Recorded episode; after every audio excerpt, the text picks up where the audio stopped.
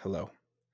Quote What makes John Le Carre's work timeless and, most important, critical for its time is that he eschewed the espionage genre conventions of inscrutable Asians, wily Slavs, and intractable enemies of Western liberalism for a view of the world that granted equality to all.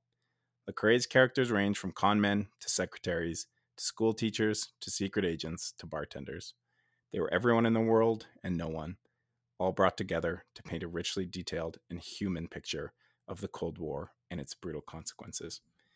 This passage is from a recent piece written by my co host Emma in Jacobin magazine, eulogizing John Le Carre, who sadly passed away Saturday, December 12th, at the age of 89. Our thoughts are with John's family and friends. Now, on to the show. Mais c'est tellement nouvelle cette chanson française qu'il faut que je lis toutes les paroles parce que elle vient de la fête il y a trois jours. Elle a seulement trois jours. Et, et c'est pour ça que j'ai les paroles ici. Mais je vous promets que depuis aujourd'hui, elle va être très populaire en France. Vous voyez. Euh, je pense. La mer qu'on voit danser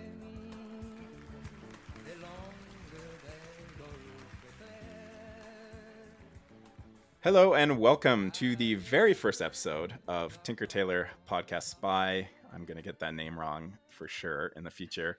My name is Tyler, and I am joined by my co hosts, Emma Hi. and Max. Hello. And if you have not guessed by now, this is a podcast that is entirely devoted to the works of author John Le Carre. We're going to be talking about all uh, John Le Carre related things, his books and their adaptations, and we might touch on some real world spy stuff too for a change of pace every now and then. But before we actually dig in to the first half of our very first book, which is going to be uh, The Great The Spy Who Came In From the Cold, uh, we're going to quickly talk about John Le Carre and where we started reading him, how much we've read, why we love it, etc. So, Emma, why don't you kick us off?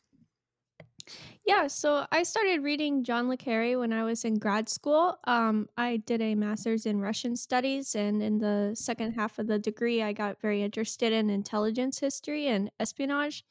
And so I actually took a class on Cold War espionage, and uh, one of our assignments was a book review. And The Spy Who Came In From the Cold sounded like the most interesting one, so I picked that. Um, I quickly fell in love with John Le Carre and um, just got absolutely obsessed with his works. Um, I haven't finished all of them. I think I'm about halfway through his uh, collected works.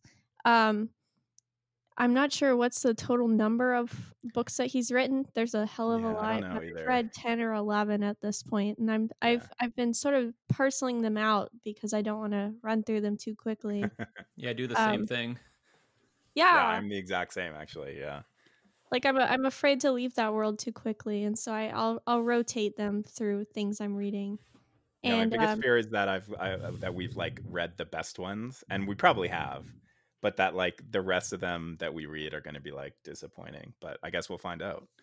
yeah, we're gonna find out on the way. Um, so that's where I found out about John Le Carre, and ever ever since, like the more I've read about him, the more I've read from him, uh, the more impressed I was with his uh, sort of keen insight and uh, just uh, his prose really spoke to me too. There's something very brittle and restrained about it that uh, sort of hides this great emotion behind it.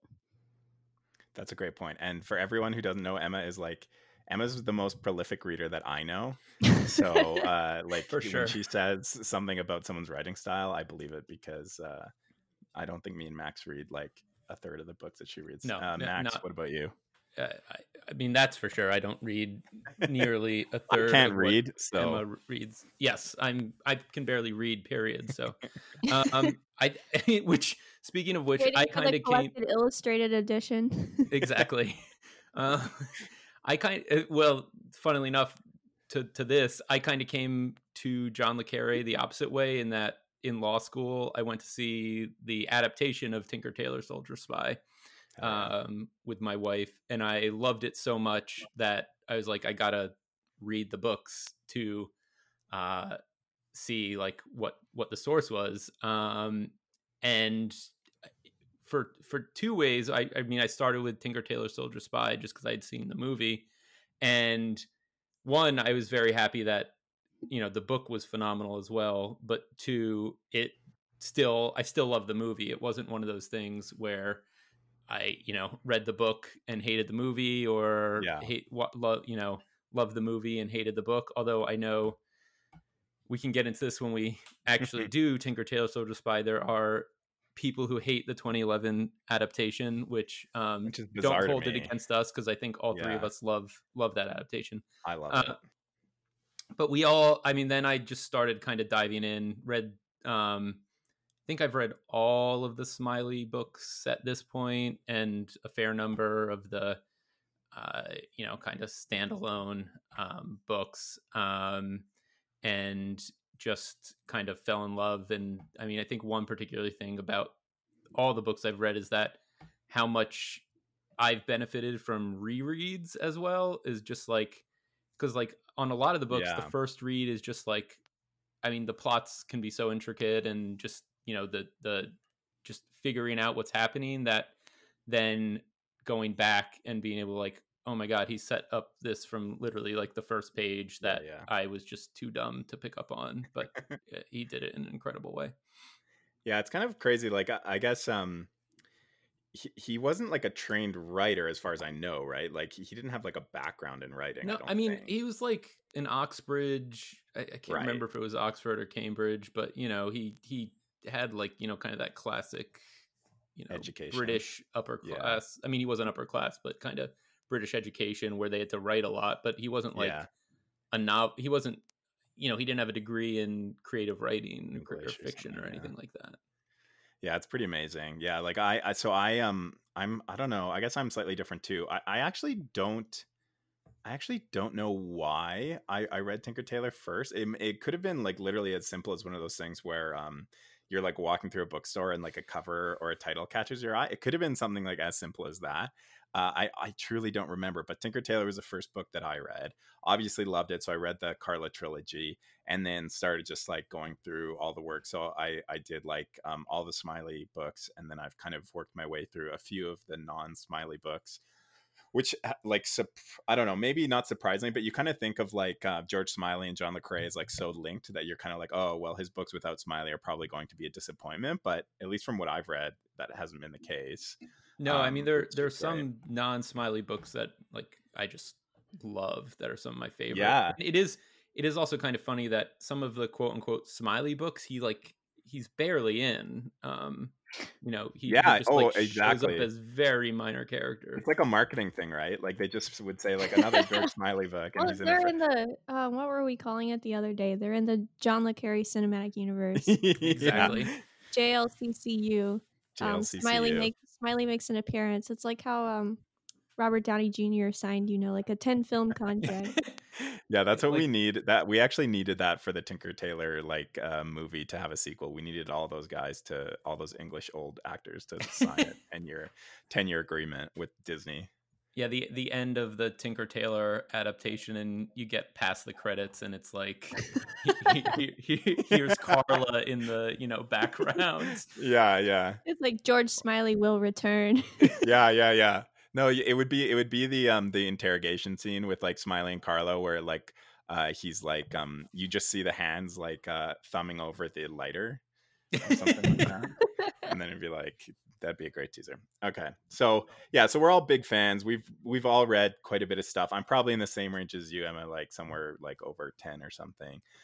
And um, i've never i've never reread uh, this book the spy who came in from the cold which is going to be our, our first book. And and just so everyone knows the way we're going to do this is we're going to split each book at least for now and depending on the length of the book maybe that'll change but into two so this half we're going to be doing uh, the intro and then chapter 1 to 12 and then we'll do the remainder of the chapters after. We're going to try to be very diligent about spoilers so if you haven't read the books you should be safe to i mean it'll spoil things in this first half of the book but if you're like reading along you don't have to worry that we're going to spoil the ending or how things wrap up.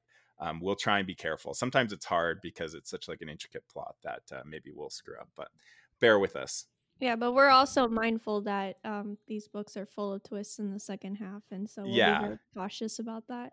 yeah we want to ser- pr- preserve the fun of the of the twists but i think honestly in in a weird way i think um rereading it and then talking about it, I think um, it it's very interesting how like with some foresight and, and with um with um like reading more of his books now reading this again it's like it, you can see how good of a i don't know um, writer he is to like plot all this stuff along and and when you read it the second time and kind of knowing what's happened it, it, it almost seems so obvious which i guess maybe that's like the trick of like a great like mystery writer i don't know I mean, it's also crazy to me that it's what 240 pages. Yes. I mean, it's it's so short and tight. There's just yes. you know, there's nothing extraneous really in the Emma, book. you were talking the other day about like um page length creep.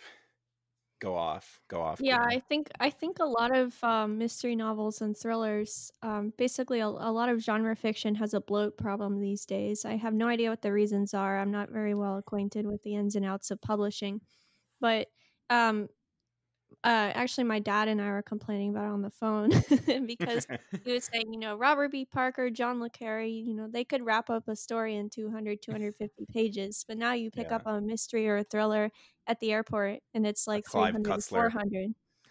I mean, and I it's think just totally unnecessary. Unnecessary. So many extraneous plots and stuff. And you just read it and you're like, oh man, I wish an editor were here to slice no this thing down. I mean, I think it's just easier for people. Like, oh, we'll just pump it out. Like, I don't have to edit myself. I'm just gonna pump Yeah. out the draft. We'll do a few edits, and then you know, we're not gonna cut it down. Not to like I'm- really. I'm getting paid by the word. Yeah. Um. So I, mean, I think it's just easier works. to not like. I definitely like. You know, it's easier to not to like for me Yeah. to write longer than it is shorter. for sure. I think um, Le Carre had some practice with this um, because, uh, as as people will see, um, this was his third book, and the first two, um, "Call for the Dead" and The Murder of Quality," are um, um, more straight up detective novels almost. Like they Yeah. do feature Smiley and they do feature feature intelligence, but they what is what's the word? They're tighter. Like they're more taut plots. Yeah, yeah, yeah. I mean, there's not. There really aren't as there's not like the twists you expect to get out of like a Le Carre novel or kind of the Yeah. And, and most of them, Smiley's nominally retired. You know, I Yeah. mean that guy Yeah. quits all the time, but yeah. I mean, he's retired. That's like a, he's retired in like half the bo- uh, retired forced Yeah. out. Like he's he's never really like a spy for the circus except for Yeah, occasionally. basically every George Smiley book has the scene from, well, I guess we'll reference the Avengers again, where like they put it in a helicopter and they're like, "We need you." yeah, we need you, Smiley. Uh, One there's a mole at the top of the circus. Um, yeah, it is kind of amazing. I, I actually hi- highly recommend. I, I think I don't know if Max and Emma totally agree with me, but I love those first two novels. I love them both. I I, I think they're so um, interestingly like really really good tight mysteries, and the kind of um, intelligence stuff is just kind of the background. Like that's how the characters know each other, and that's kind of how Smiley has his detective skills, kind of um, but it's kind of a nice change of pace from like a normal de- detective novel where it's just like a private eye or like a police officer or whatever. yeah, they're more Sure. like moody character studies almost. Yeah. Like you get really Yeah. acquainted with Smiley and you start to learn about his early career and his relationship with his wife, and um, Mhm. which uh, we can get into in later episodes. yeah, yeah. So all that to Um, say, But like uh, Call, Call for the Dead introduces some characters that um, reoccur in this this book. Yeah, that's gonna be interesting to go through because uh, those books I read really early on and I don't remember them very well except Yeah, for the fact that I really liked them. Um, so those, yeah, maybe those will be next. Who knows? And if anyone, you know, shout out in the comments. Uh, please like and subscribe. And uh, if you have a book you really want us to do early on, let us know.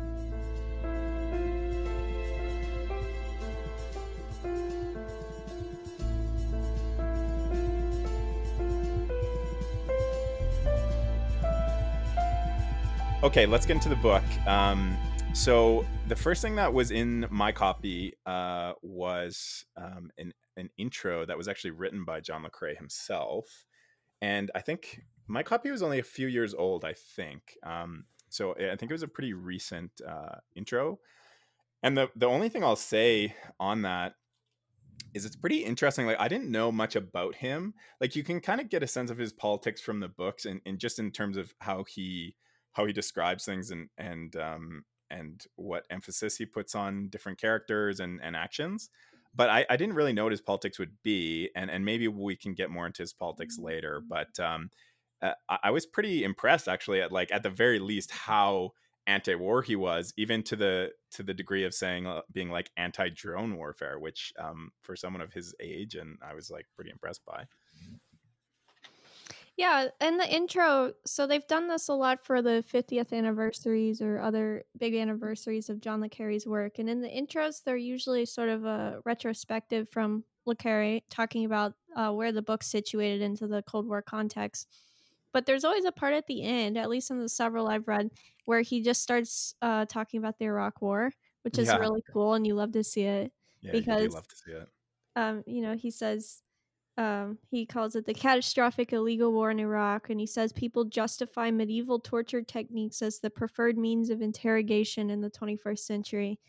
And he talks about the use of unmanned drones as a risk free method of assassinating one's perceived enemies and anybody who has the bad luck to be standing near them. And it's Yeah. just this really scorching, just acerbic, like evisceration of what he views as sort of conventional wisdom about war. And I can actually see where Le Carre um, develops this hatred of drones because, like intelli- like many intelligence operations, it's you know, Mhm. oh, we're going to be very careful, and there's, uh, you know, this is a way of mitigating harm by uh, engaging in this one, you know, operation, and then of course there's countless individuals and innocents who are harmed by it. Yeah, I mean it's it's similar. I mean you you can kind of see a theme and throughout his work, and I mean in Spy Came from the Cold, particularly um, about how kind of these intelligence operations that are trying to minimize harm, then actually kind of ex- make it worse. Um, you know whether it's you know a, a supposedly communist regime hiring former Nazis to run their like intelligence services and um, Right. things like that. Um, and it's I, I don't know my copy of the book actually it's weird because it's a Kindle copy, so you'd think it'd be up to date, but the the the version the intro my introduction was from 1989, so Oh, um, interesting. you know kind of he, it focuses more on kind of the fall of the Berlin Wall, whereas you know this is the book is about kind of the the occurs around like the the construction of the Berlin Yeah. Wall and him. Uh, so it goes into that. Um, but the, the big thing that kind of really struck me about the the the intro in you know this old one is he says he wrote the book in six weeks, and it's you know Yeah. That's it's so just such, like, that makes I me can't- so angry. I can't write like I, it. I mean, it does make me angry. like I can't just like such a short period of time to write Yeah. this. And I mean, I- you know, it's edited, it's of course, Yeah, but like. Just to get the draft out in six weeks, Yeah. like I can't do anything in six weeks. I think it took us longer to like record this first. It- oh, for sure it did. Yes. For sure it, it took him to write the book.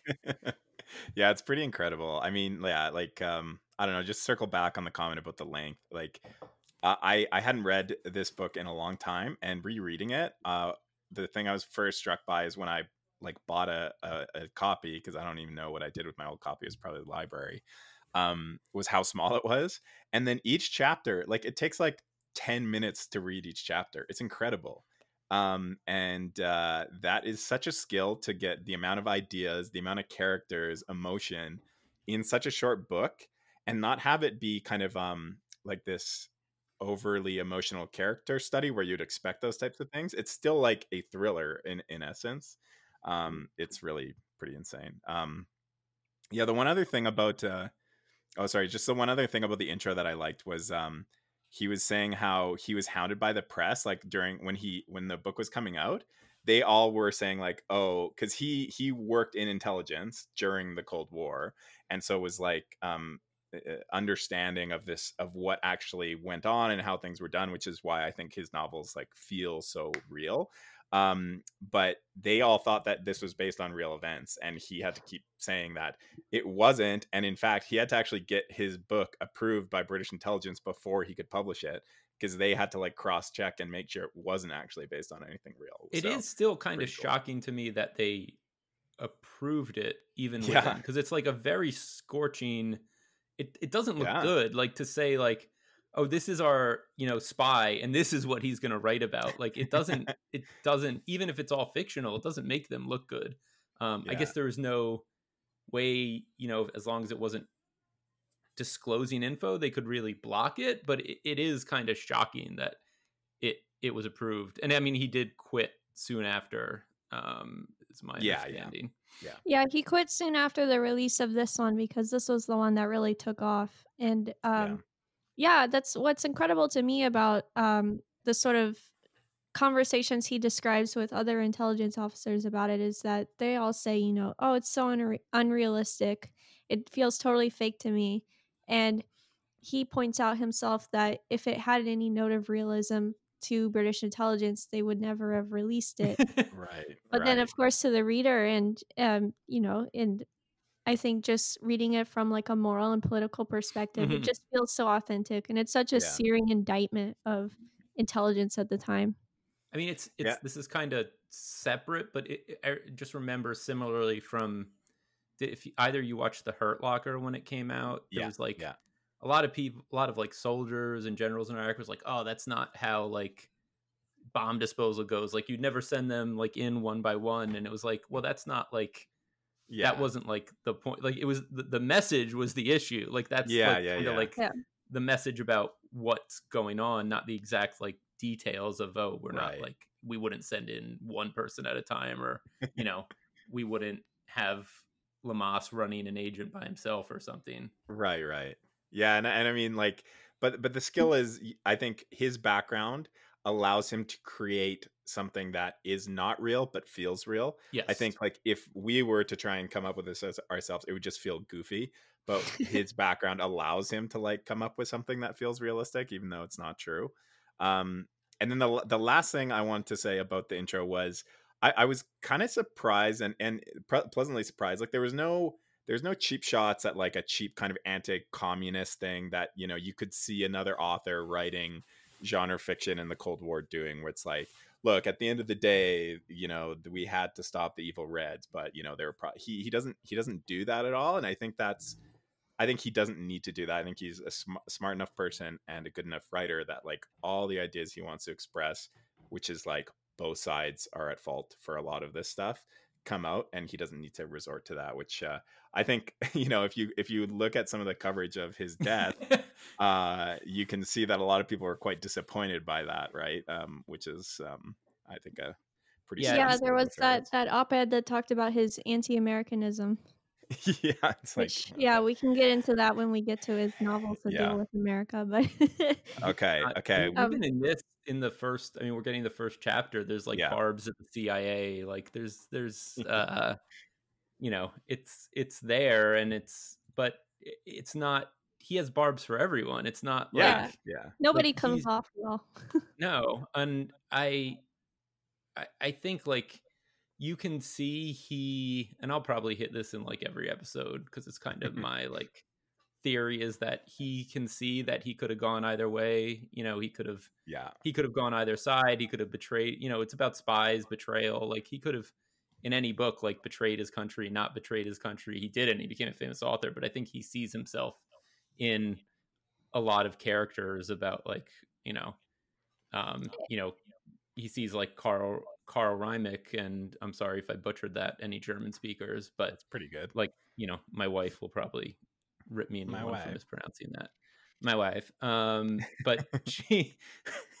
uh you know i think he could see himself doing he could have seen himself doing the same thing and this is coming like right off the kim philby and the cambridge Yeah, five yeah.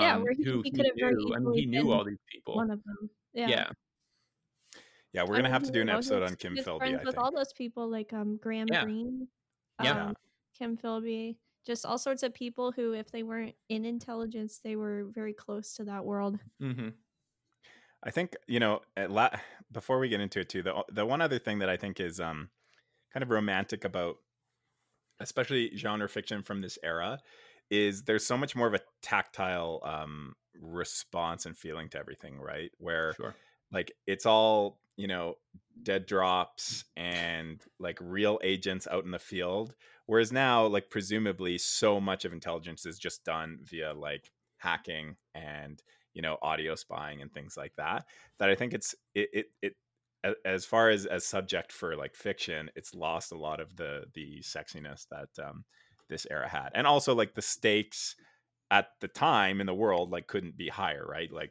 cold war was like uh peak stakes. So um it, it has this very alluring and dangerous feeling to it the whole way which is important um okay so so let's start getting into the actual book here so we'll kind of go chapter by chapter a little bit, but we'll probably deviate as the conversation goes along. But uh, we'll start off chapter one, checkpoint. So basically, this is where we. It's kind of interesting too, and, and as we as we get into the second half, we'll see a lot of this um, kind of come to fruition. But uh, there's a lot of mirroring that goes on, is all I'll say right now. But uh, Leamas waits for so Carl Riemeck. What is it? Rhyme Riemeck, right? Riemeck, Riemeck. Yeah, Riemeck. Yeah which is Leamas's what like kind of star agent, Yeah, star it's his- uh, star agent. It's the reason he stayed in Berlin for however long he has. right, and and he Leamas is basically waiting for Carl to cross the border into West Germany, uh, into West Berlin rather. Um, and basically, a woman crosses the border first, who turns out to be kind of uh, an, uh, um, uh, a lover of Carl's, who turns out he's kind of shared a lot with um, in a way that at least Leamas thinks he shouldn't have done. Um, and then we get this really dramatic scene where Carl is kind of going through the border checks. He gets through and he's on a bicycle.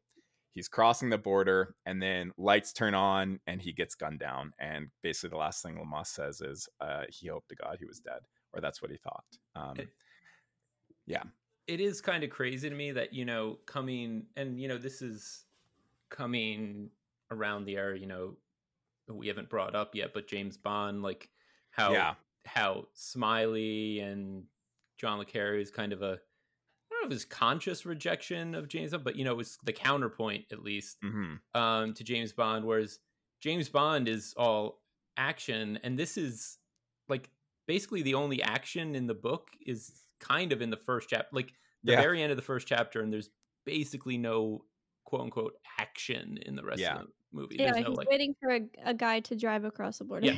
yeah. and he the guy arrives and gets shot and that's it and like the rest there's like not even like that's the action and that's not even that much like you, there's no rappelling off a dam or something right. It, it, it's very deliberately uh, an anti-Bond thing, and of course, we we can get into that once we get to the more smiley-focused books. But uh, in the introduction to my copy, um, John le Carre notes that he was writing for a public hooked on Bond and desperate for the antidote.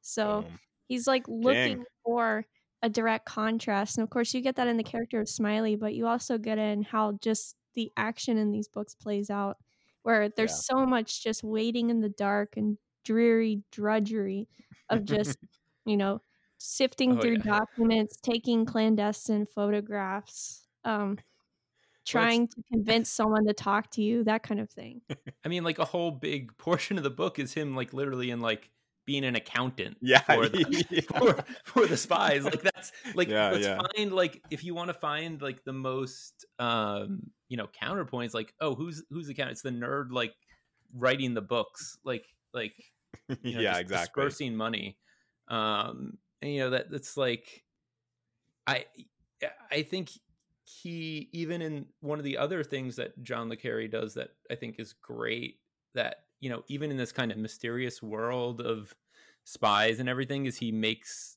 things seem familiar to people? Like the the, the after the checkpoint you know carl gets shot and then mm. you see the scene the like beginning of the next chapter of Leamas like dreading going like he's on the plane and he's in the car like dreading to go to his boss to get like Yeah, basically reamed out. Like he he like does everything to avoid going to see control because he's like yeah, terrified that he's going to get yelled at and then you know it kind of goes well like you know it, it- Well, he's like yeah. oh no you know we know you're tired let's let's figure out something else for you like this isn't your fault yeah should we um carry on to chapter two Yeah. um so Lamus is uh is it Lamus or Lamas? I'm not sure. I say know Lamas, but now that you said Scottish. Lamus, I'm like, Say shit, is Lamus, it like, Lamus? See this is i mean we're gonna mispronounce every name i haven't Yeah, seen yeah. the movie so Yeah. Yeah, my neither have I, actually. To the Scots. Um so you know it's this it's this kind of feeling that i think everyone can relate to even though the circumstances are very extraordinary where he,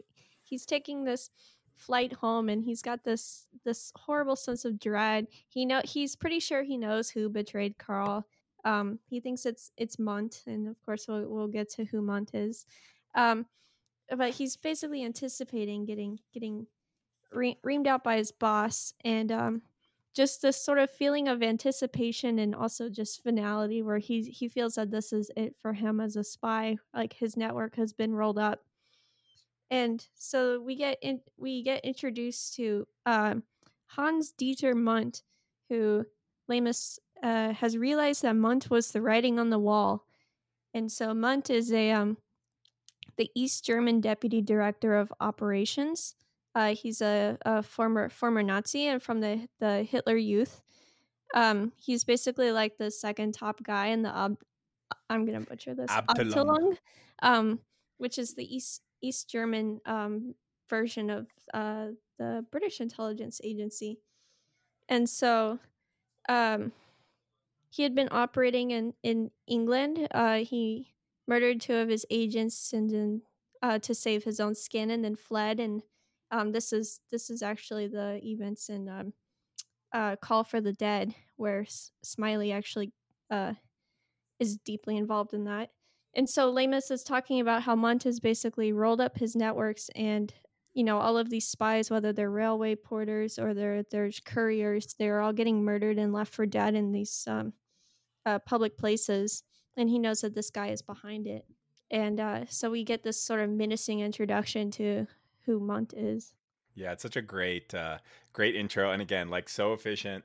Like a, a, few paragraphs about like what he did, who he is, and you know you can really easy easily picture him in your mind, where it's like former Hitler youth, but he's you know has no allegiances. So as soon as um, Berlin is like captured and the Nazis are defeated, he just is like, well, I want to carry on being an evil person, but for whoever is willing to hire me. So he just uh, joins. Okay, and and one one point I want to make, and this is ultimately, I think I've decided this is actually John Le Carre's greatest skill as a writer is he is the best at making names for things.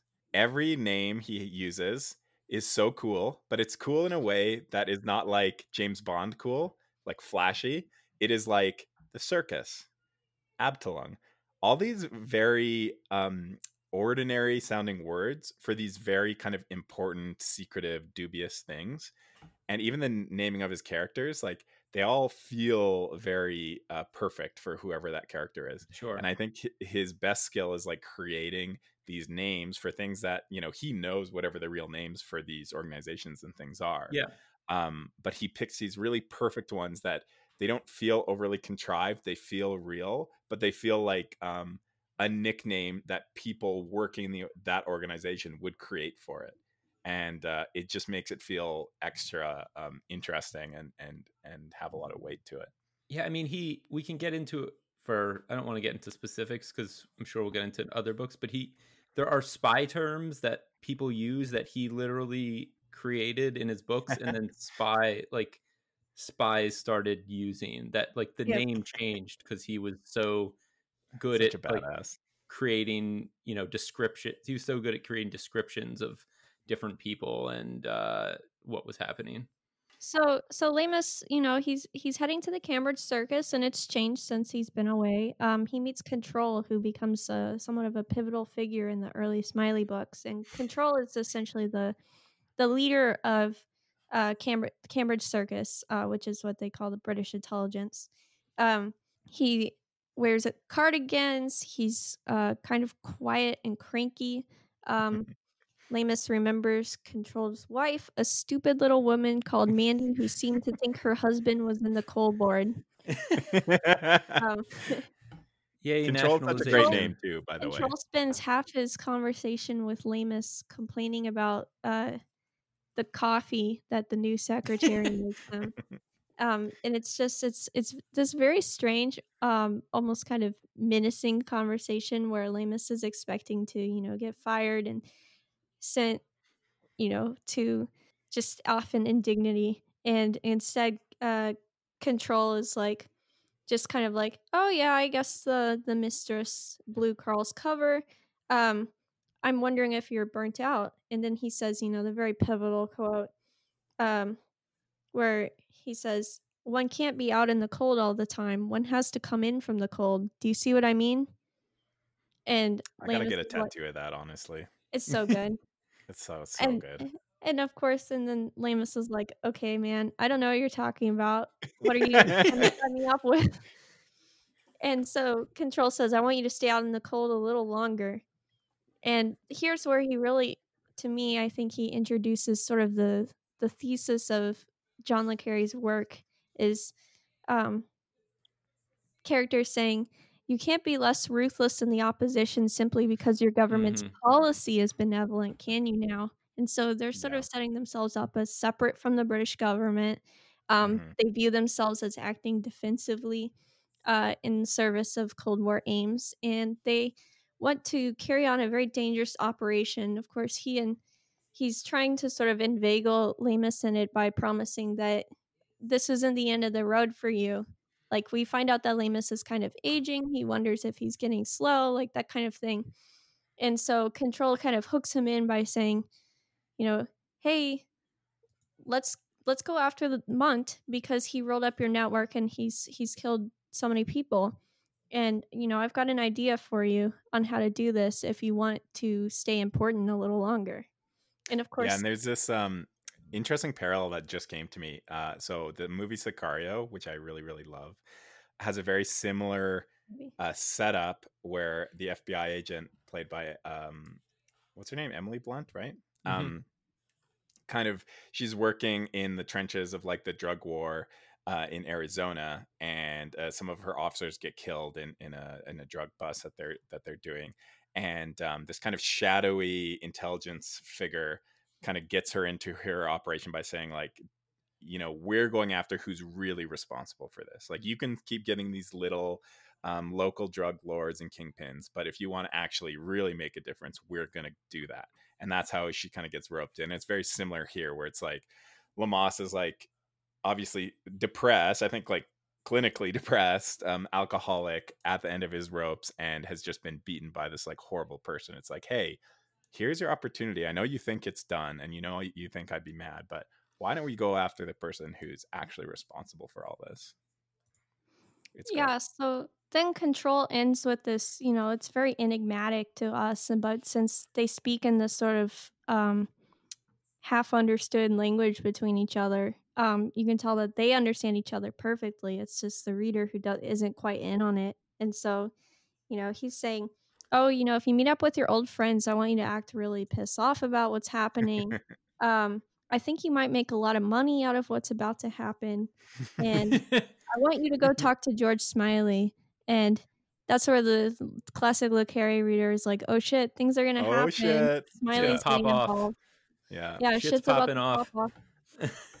no I, as soon as i read that uh that uh sentence i immediately like came to our episode document and was like george smiley reference alarm alarm alarm because that's you know that's the best thing you can get in, in a Yeah. john le Carre book you just you have a smiley and it's just like the me as the sicko guy in the window being like Yeah, yes yeah. yes and then the true heads there's also a Peter Guillam reference in Yes. this chapter as well which like yeah the the le Carre heads also are like going nuts for that they're hooting um yeah one thing i want to say just uh, about control like control may be my actually my actual favorite character in all of um the books. Now we'll get into more what is going on with control later in the book but um the way he speaks and he's written is just so perfect and everything he says is very intoxicating and when he's talking to Leamas you just get the sense of calm where it's like oh like the this person who is looking after me and responsible for me he's taking care of me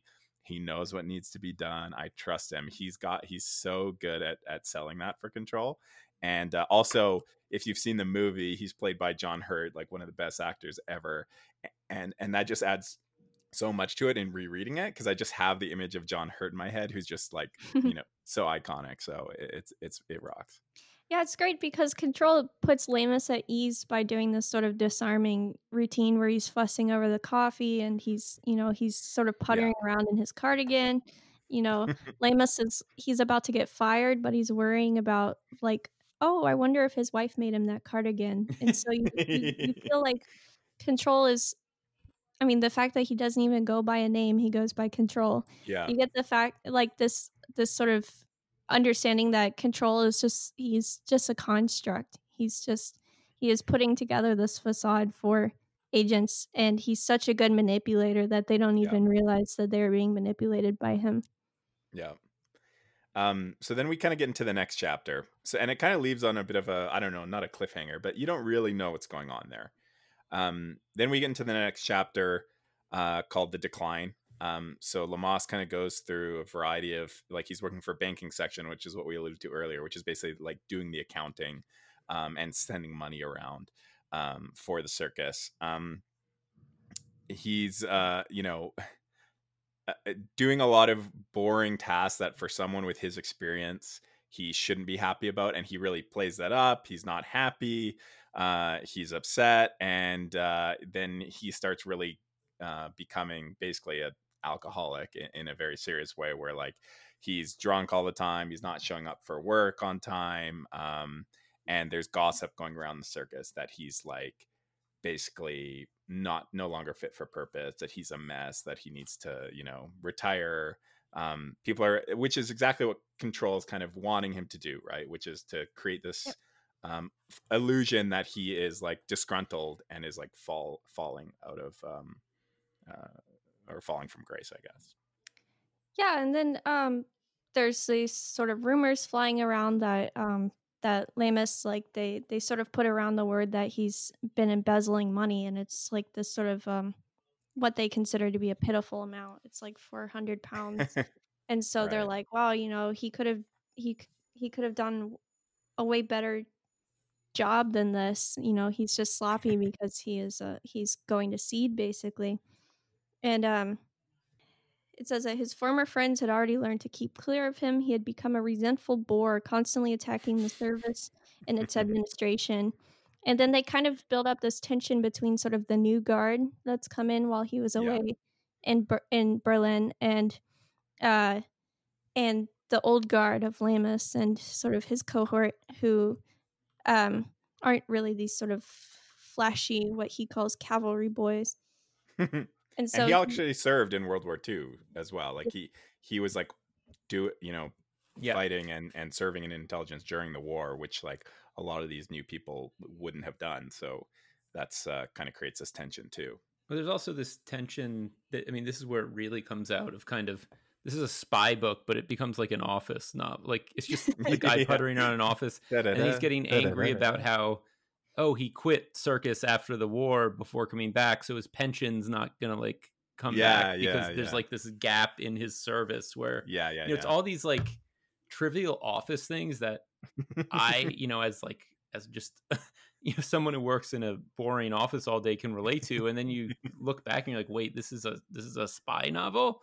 This is this is what's happening? And yeah. you know Leamas kind of he just he it's probably his best performance of as like a spy in in the in the whole yeah. novel of just like making everyone believe he's just going to like he's just falling apart yeah yeah and I, I think part of what makes it so brilliant is that he is feeling this resentment he is feeling yeah. like he's pushed out by this new guard and so control is able to sort of play on that and play on this frustration and say like okay play it up and get really like just really into it and keep declining. Yeah. And so it's it's very easy for him.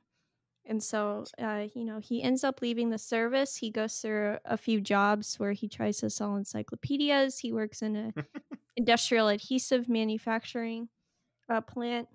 Uh, he keeps getting really drunk and loud at pubs.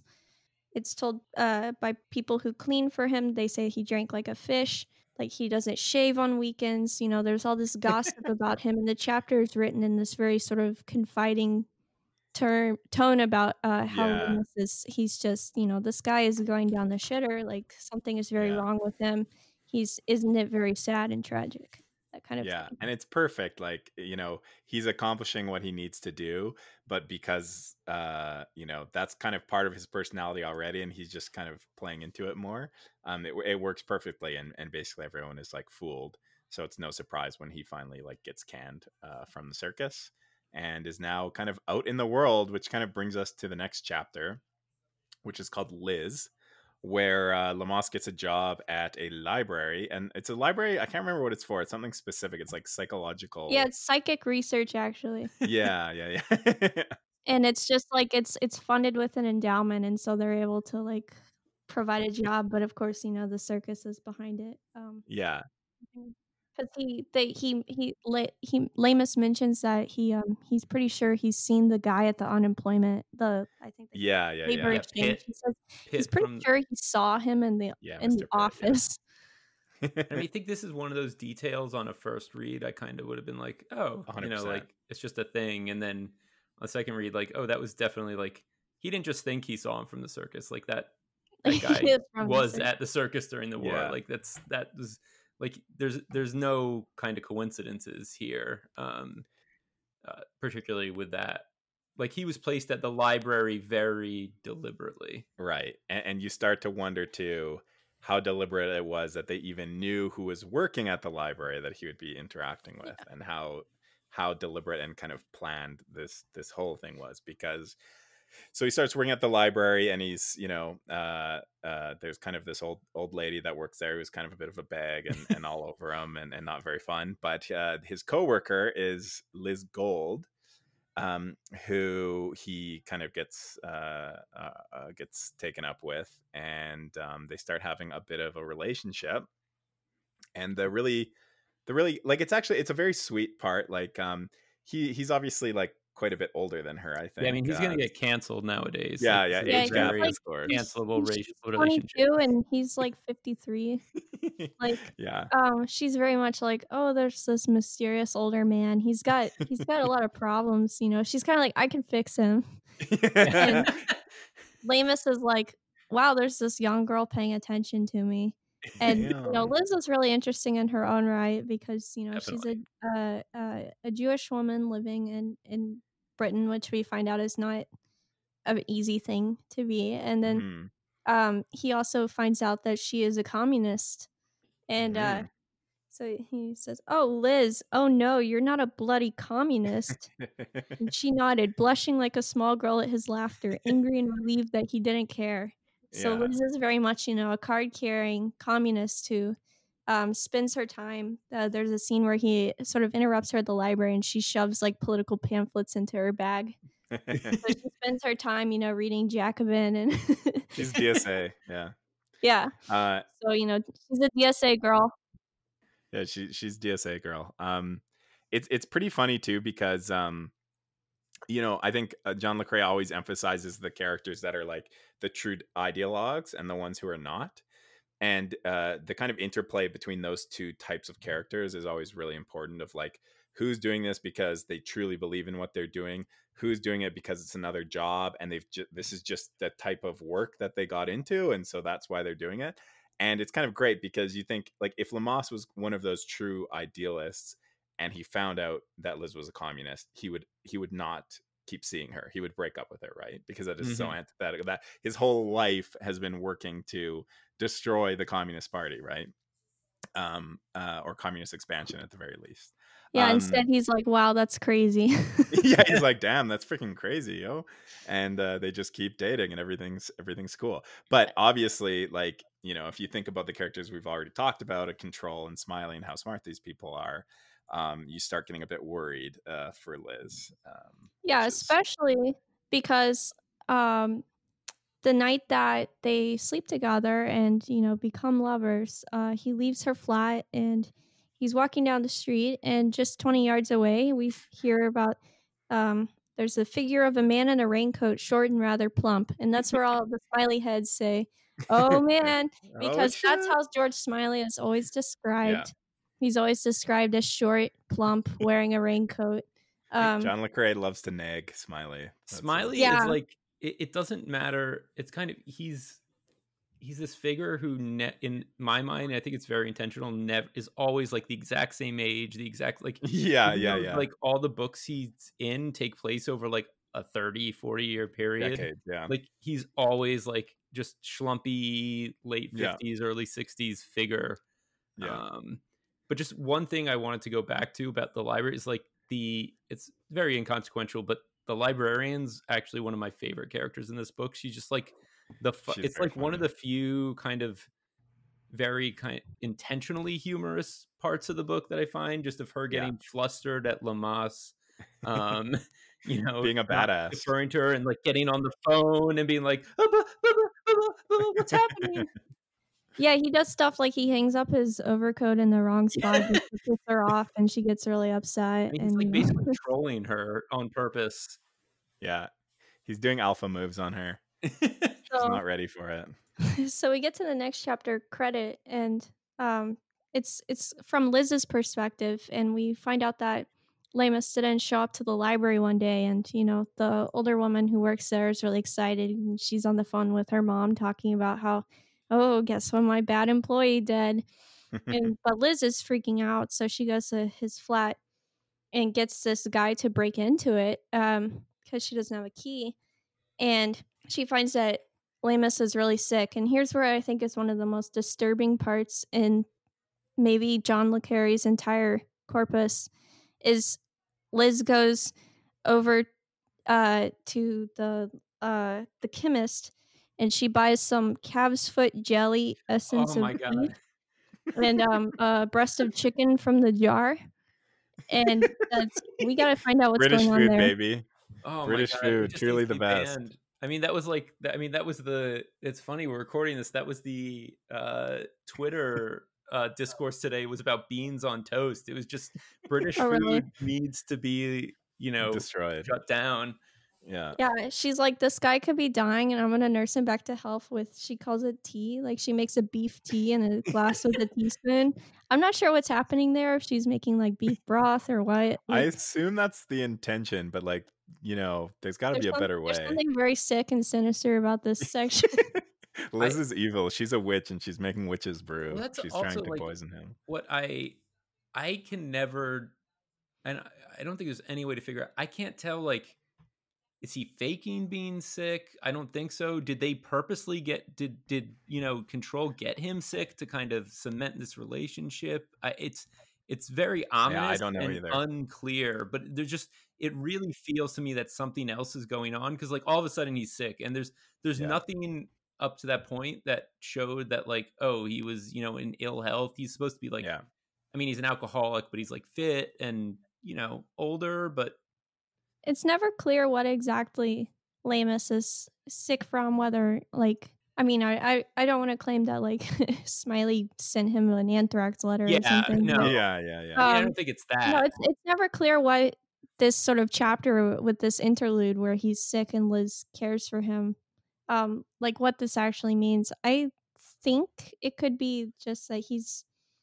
I I I feel like it's almost a sort of mental, uh, breakdown of sorts. Mhm. yeah, um, that's what a I lot was of times- too. Depression, anxiety, other Yeah, yeah. conditions can sort of manifest as a as a cold or a fever. yeah, And I, no, for sure. I wonder if it's just that because we find out that um, at the end of the chapter, um, that Leamas goes to the grocer and he asks them for credit, and this is something that's probably not understandable to most people um, today in 2020. But you know, he's basically asking them to put it put it on his account, and you know Yeah. he'll pay pay it back later.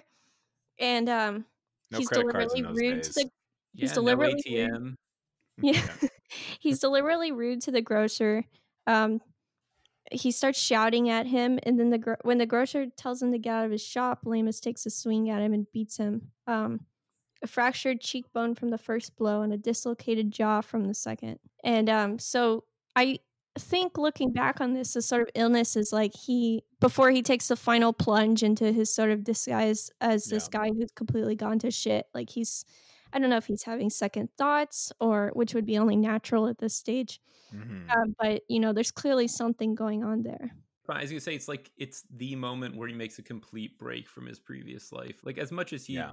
kind of, you know, you know, it seemed like he wasn't on the best foot with Mhm. you know, control and home off, you know, headquarters when he was in Berlin. Like this is, you know, he's gotten fired, and this is like, I'm gonna go, I'm gonna like attack someone and like publicly, Yeah. like the complete break, and and go to We'll get- jail.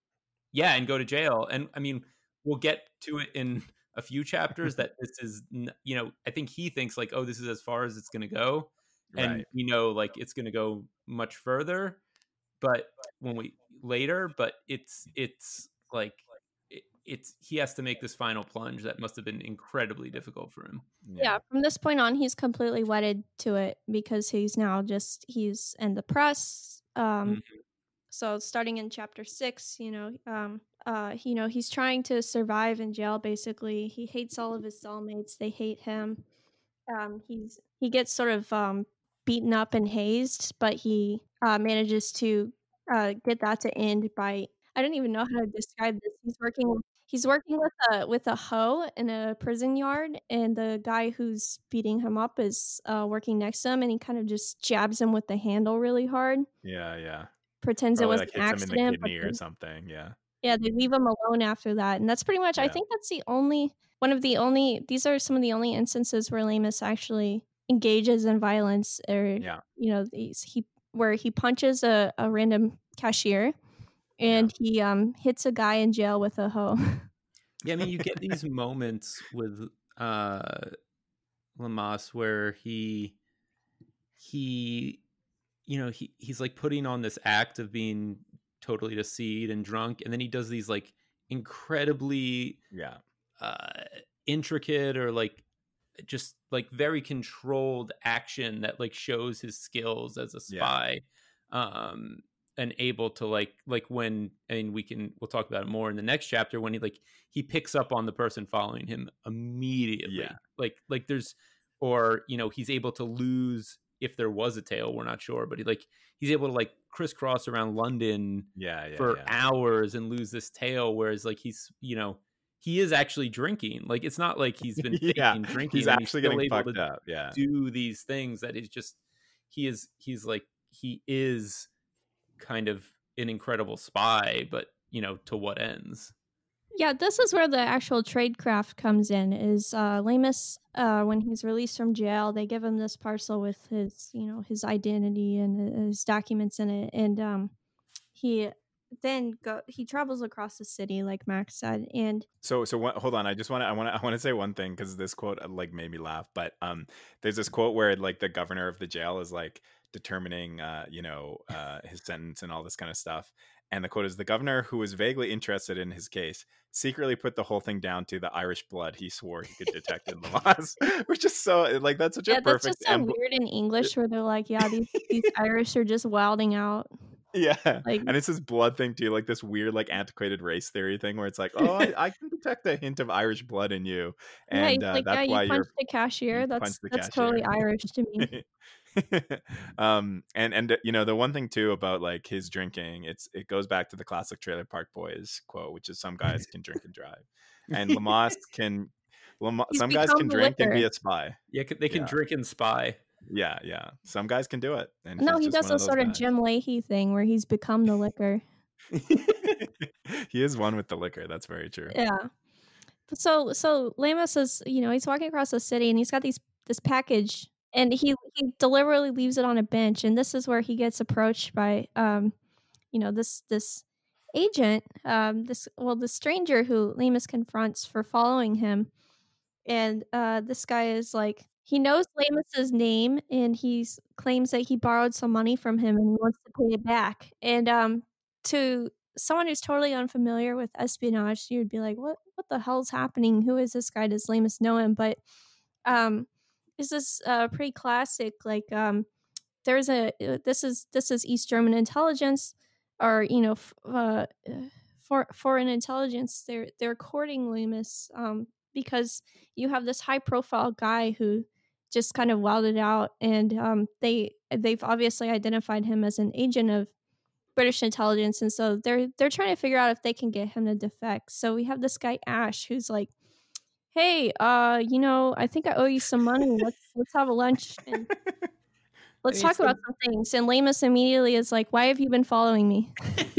It's the most bumbling approach. I mean, it really feels like if if someone came to me and was like, "You need to do spy and like do an approach on a spy right now," it's it feels like what I would do. Just Yeah. completely nervous and like, you know, pulling at my collar and just uh, I don't I don't know what to do.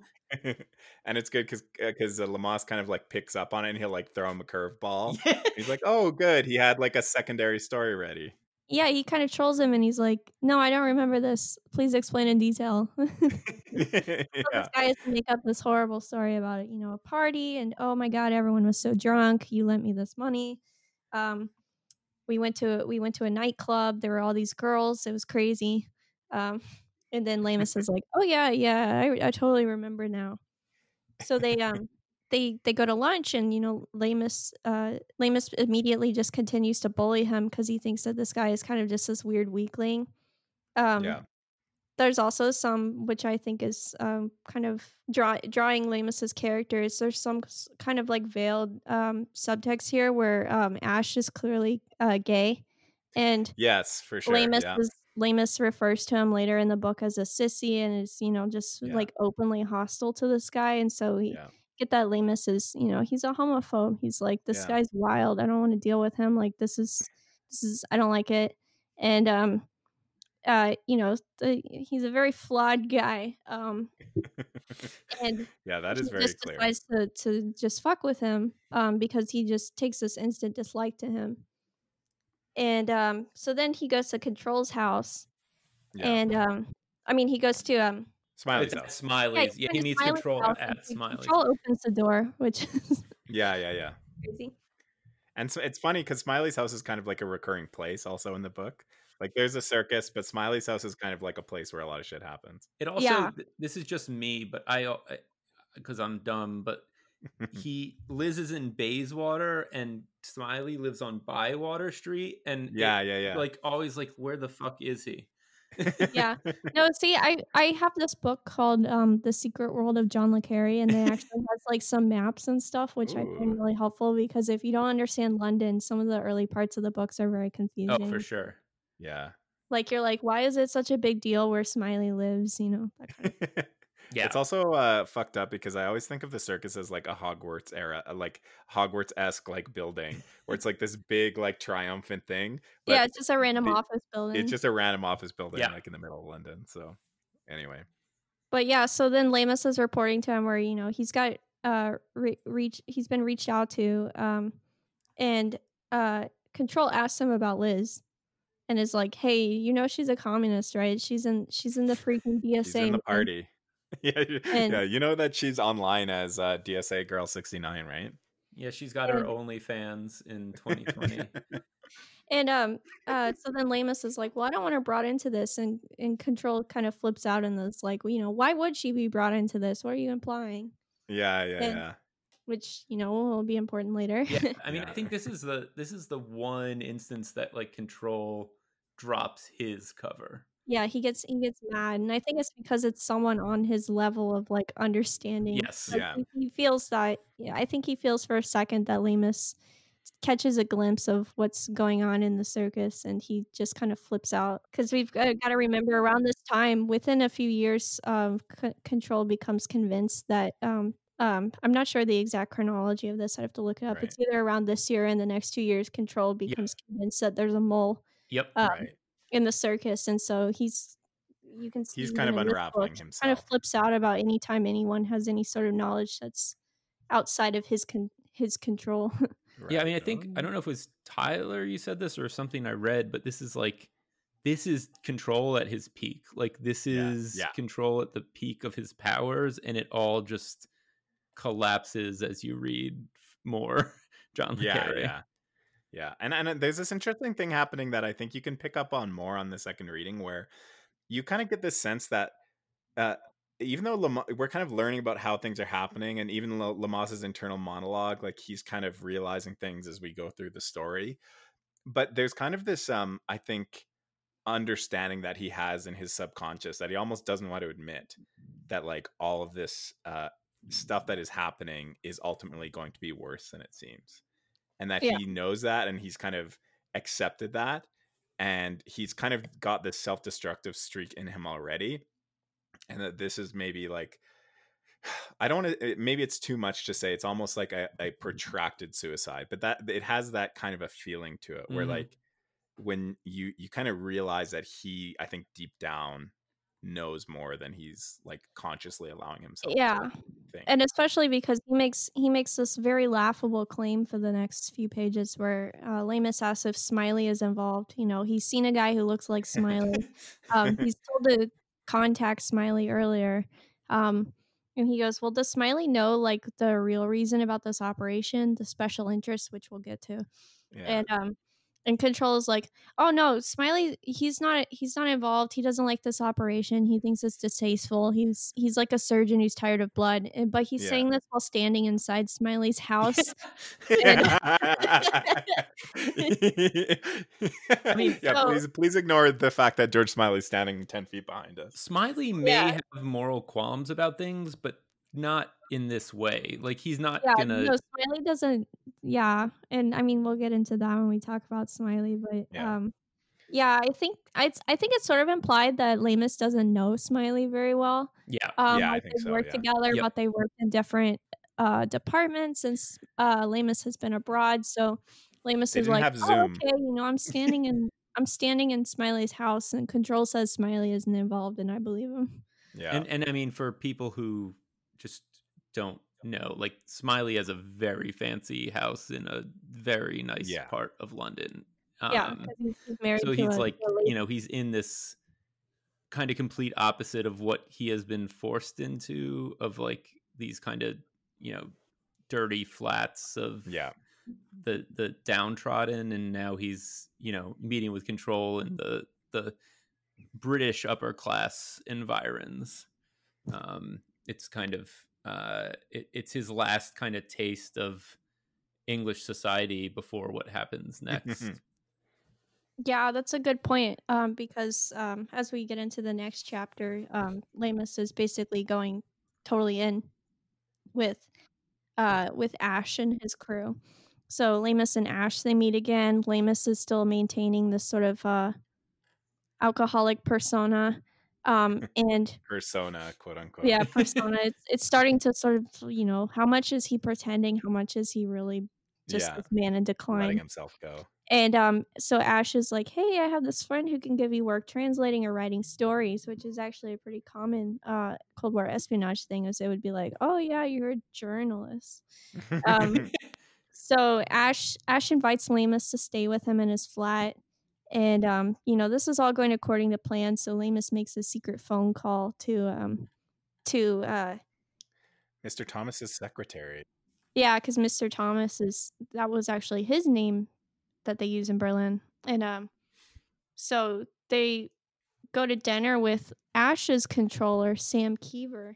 Kiever is actually a you know European. He's not a, a, a British guy. So they start they start arguing about America. and uh, My, our favorite pastime. Yeah, they have this. They have this great quote. Um, Dulles gives some foreign policy yes. with one hand. Kennedy takes it away with the other. Which is kind of um. When I read this book er, the first time, I, I, didn't have the understanding or knowledge of history that I that I do now. I and reading this again and reading that quote is really quite interesting because it I think it situates the time like so so well instantly when you read those names you're like oh damn okay this is when this is happening.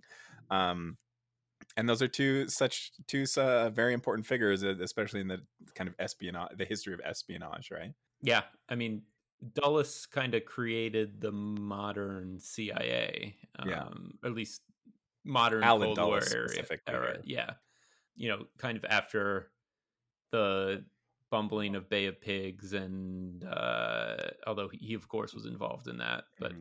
that and you know there was a lot of kind of bumbling in the Eisenhower era. He he he, he created what the CIA was and kind of what Leamas hated about yeah. the CIA. All my homies hate the Dulles brothers.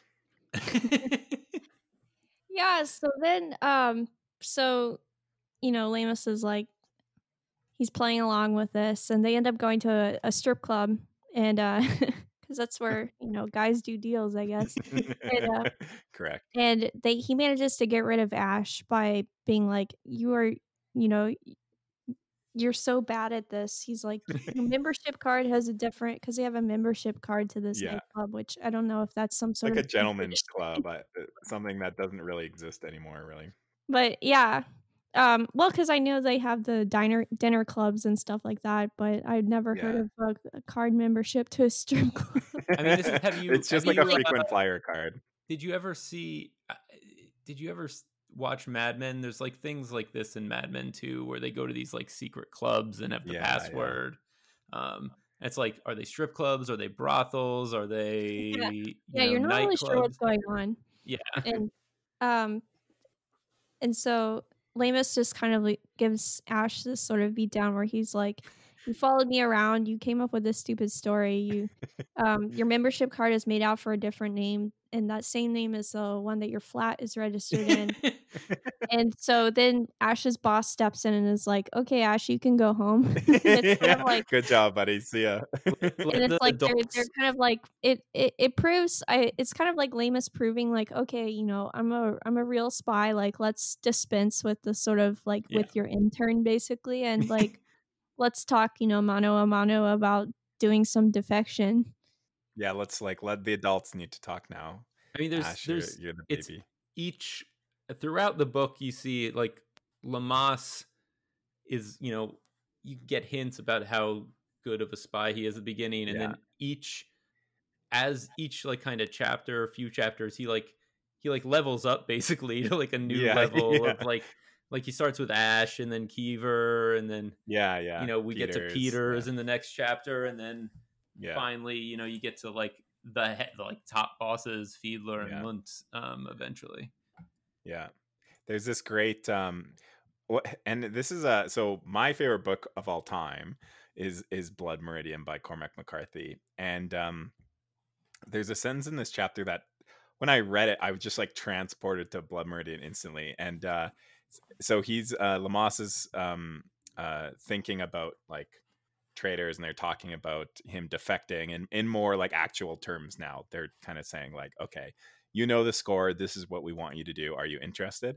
And the quote is that his service pursued traders as the eye of God followed Cain across the desert. And that is just such a Cormac McCarthy line. I can't yeah, get over it. just It's so good. unexpectedly western like Yeah. like, Yeah. It feels like a Western. yeah it's i love the i love the um the line right after that where he's talking about how sloppy their methods are where he's like you know i know they think i'm just this you know this sort of dissolute like alcoholic but can't they you know inject a little grace into the proceedings? And he says you know um inconsistency in human decision can make nonsense of the best planned espionage approach that cheats, liars, and criminals may resist every blandishment, while respectable gentlemen have been moved to appalling treasons by watery cabbage in a departmental ca- canteen.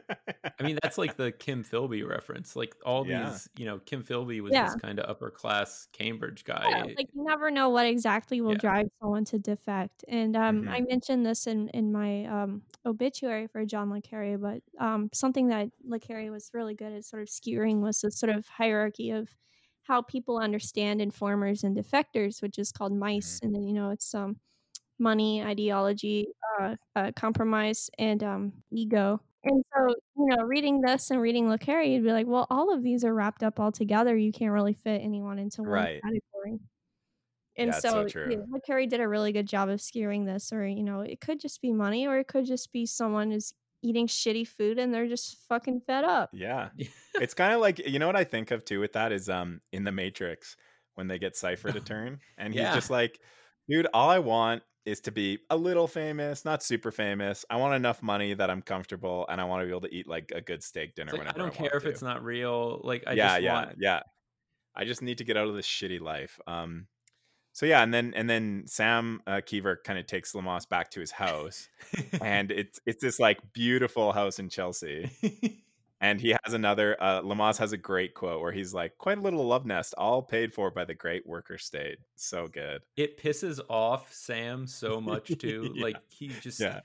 I- Yeah. Leamas is one of those people who just like knows where you can needle people and Yeah, just yeah. bores in immediately. Yeah, perfect line always. Yeah. So then Kiever gives him a fake passport and is like, "All right, we're going to the Hague tomorrow to the to the Netherlands because you know that's a huge. Yeah, I know in the modern colloquial sense, they're all like, oh God, they're going to jail for their crimes, but um, you know, it's a major diplomatic um Yeah. area, and so uh, I love this line where uh, Leamas holds his passport uh with with his name and um and he says it was like getting married whatever happened things would never be the same again and i always thought that was really interesting you see this in the looking glass war particularly where john le Mhm. carre constantly draws parallels between love and marriage and spies and um, where their loyalties lie and i've always thought that was just an incredibly interesting parallel to make Yeah, and it's a it's very true. It's like it's a it's it's a complicated relationship. There's love. There's you know trust issues. All these things all bound up. It, it's really perfect. yeah so then um in le mirage the next chapter um Leamas, he doesn't really have any any luggage. He basically only has the clothes he's wearing and um his new passport from Kiever. And um so he and he and Kiever at the airport and um something I think is interesting is um Leamas is looking at this sort of kiosk and he sees a, a small frog-like figure in glasses an earnest, worried little man. He looked like a civil servant, something like that. And Yeah, what I think is interesting is um, it's never quite clear how much he knows Smiley yeah, Yeah. or um, like whether he's lying later when he says that he worked with Smiley um, to sort of impress the the East German intelligence or whether Yeah. they actually did work together.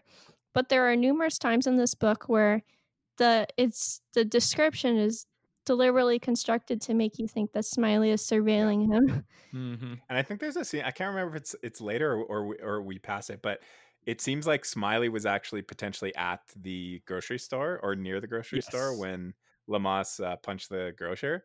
Yeah, There's like a scene is where like Doctor Manhattan, and he's like everywhere in this book. He's just sitting naked on Mars, uh, watching Yeah. all this stuff happen. So yeah, we're we're we're now in um we're now in Netherlands. And he levels up on uh handlers Yeah, he levels up on handlers, and he meets Peter, who now has a um, who Leamas guessed he was Russian, but he wasn't sure, and so Mhm. um, this is when they start talking money because Peters is like, okay, we're gonna pay you fifteen thousand pounds to be drawn from a Swiss bank. Which in those days, was a you know, lot that's like a of money. million bucks. Like, Yeah, yeah, so- that's a lot of money. So Peter starts doing this sort of preliminary interview where he's he's asking about Leamas's history, and this is actually really interesting because the reader is learning so much of this about Leamas for the first time. But it's also just completely skewed because he's still playing this role as this disgruntled defector. So you have to wonder Mhm. how much of this is, you know, Leamas looking back and seeing himself as a failure, and how much is him playing it up. But um, And there's constant notes too about where he'll have like these thoughts where control, where he kind of talks about how control told him how to play it, where he's always like, you know, be a little cagey, be angry, make them work Yeah. for it. Like, and, and so you kind of see these things happening as he's giving up some information. Yeah, so he ends up, you know, he talks about how he worked in Holland during the war and how it was crazy because all his agents kept getting rolled up and killed. Um, he then worked in Norway. He came over again to Holland. Uh, then he quit for a while. This is what ended up making his pension difficult to collect. So then he goes back to the circus and he works with Peter Guillam and um, George Smiley. And, um, he, you know, he's only there for uh, from February 50 to May 51. And then Smiley leaves in early 51. So they didn't, they only worked together for a few months. So um, it really is kind of unclear to the reader, I think, how many of these Yeah. Smiley sightings are actually recognized and understood by Leamas to be George Yeah. Smiley. I think there's there are a couple instances where he definitively recognizes Smiley there, um, Yeah.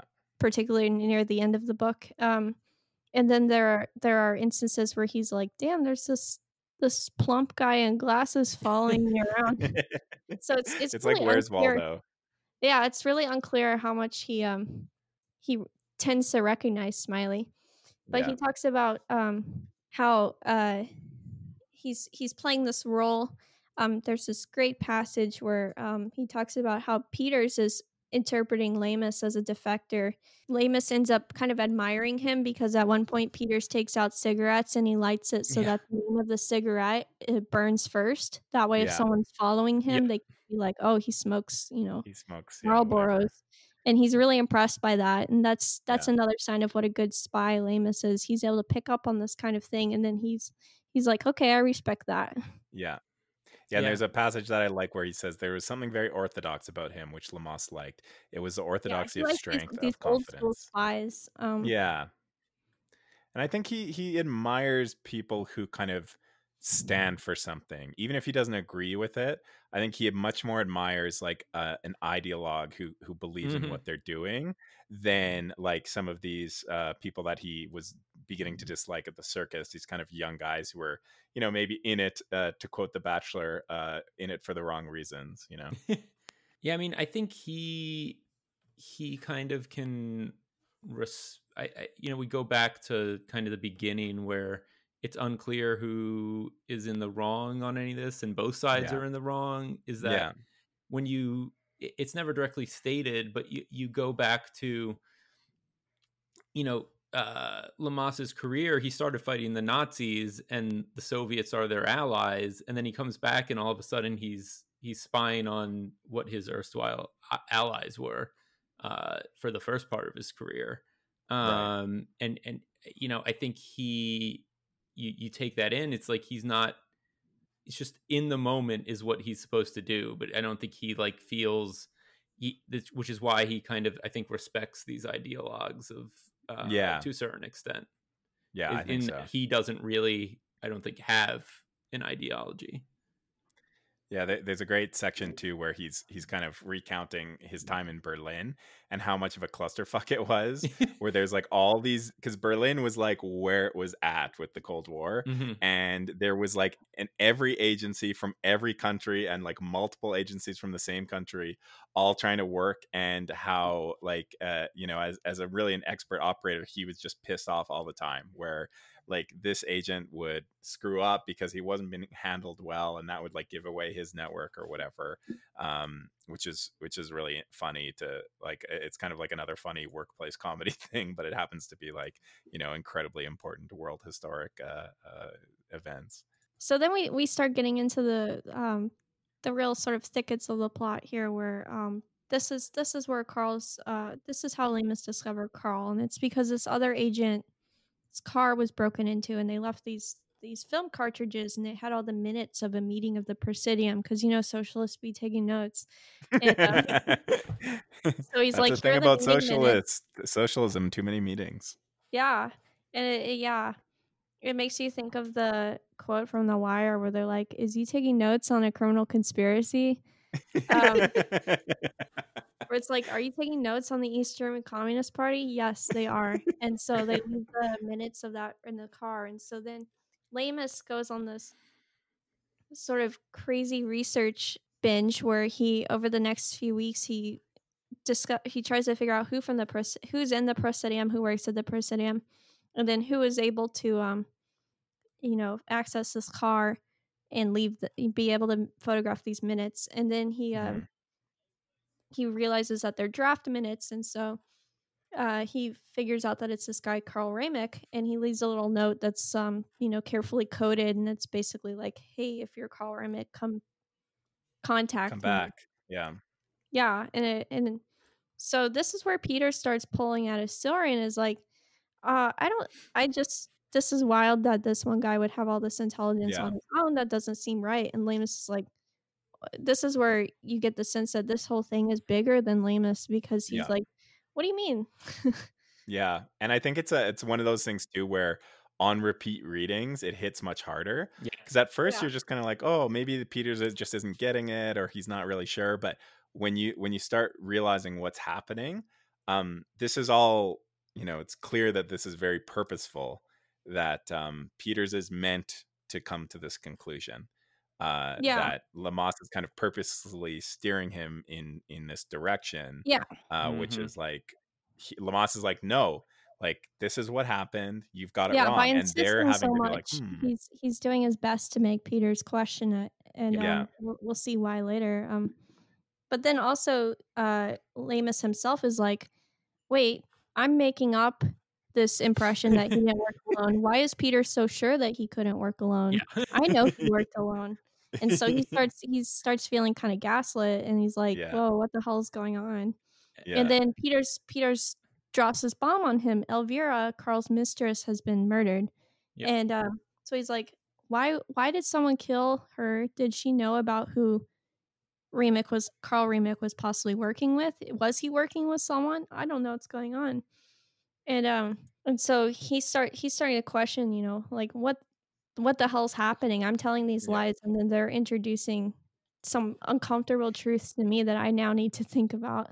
yeah. Um, and so he's like, Control mentions something about a special source that they have to protect. Uh, so he's like, Who is this special source? What's happening? Yeah, it's really good. Like th- this is where you you really get like the Le Carre plotting, um, which you know I think when you first read these ty- his his novels, it can be really um, difficult to kind of you're kind of reading it, being like, did I miss something? Why am I not totally getting it? But the point is that no one is really getting it yet, so you're kind of Yeah. in the same position as Leamas, where it's like, I thought I got this, but I'm not sure I totally understand. But it's written on purpose to be confusing in that way. I love it. Yeah, so then we get to chapter nine and they're The second continuing day. The second day. So it's the second day of his sort of interrogation slash debrief by by the intelligence agency. And um so they're talking about, okay, what do you do when you get back to London? He's like, Well, they they put me on the shelf. I knew I was finished. I had to work in banking with what he says, a lot of women. I can't remember much about that part. I began hitting the bottle a bit. And um and he says they fired him for drinking. And um so then he just kind of accidentally drops drops some sort of clues for uh for Peters where he's like, Yeah, we had to write all these weird checks to all these all these banks and um we we would deposit these large sums of money uh to Ten, tens of thousands in capital cities. yeah tens of thousands um in Helsinki and Copenhagen with fake And- passports.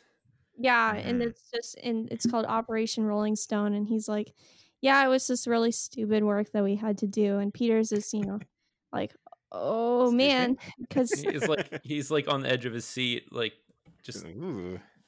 pushing and pushing and pushing. because it's Yeah. it's more evidence of you know a special interest of someone someone working that even Leamas is not aware with because as far as they're concerned he was formerly good spy and now he's just he has no idea what's happening Right. and so he drops control's name and um, peters is familiar with control and is like do you mean to say control himself was running this case and so uh, he makes him think that there's something very important happening and um, you know there's these um, large sums of money that are being deposited and he's not super interested in it but uh, peters is uh, peters then insists again um, which starts to um, really piss Leamas off as peter starts Yep. insisting again that there uh, there had to be some sort of extra source or something going on and Leamas is like no i'm the one making this up here i know it's fake like Yeah, and like I and he, he's like it. I ran Berlin for yeah he's like the i ran berlin i would have known about I it would have known if they were running a, another agent in the same city that I was operating in. I And would this have known. And the thing is, he he he and he thinks he would have known. He Yeah, I mean, this honestly thinks isn't- that. This isn't all fake. Like he's Yeah. like I know he's supposed to play it up, but like he's Yeah, he like starts no, there's off. it's my fucking city. I I Yeah. would have known. yeah he's like i ran berlin i know what's happening like s- stop Yeah. implying that there's stuff going on that i'm not aware of and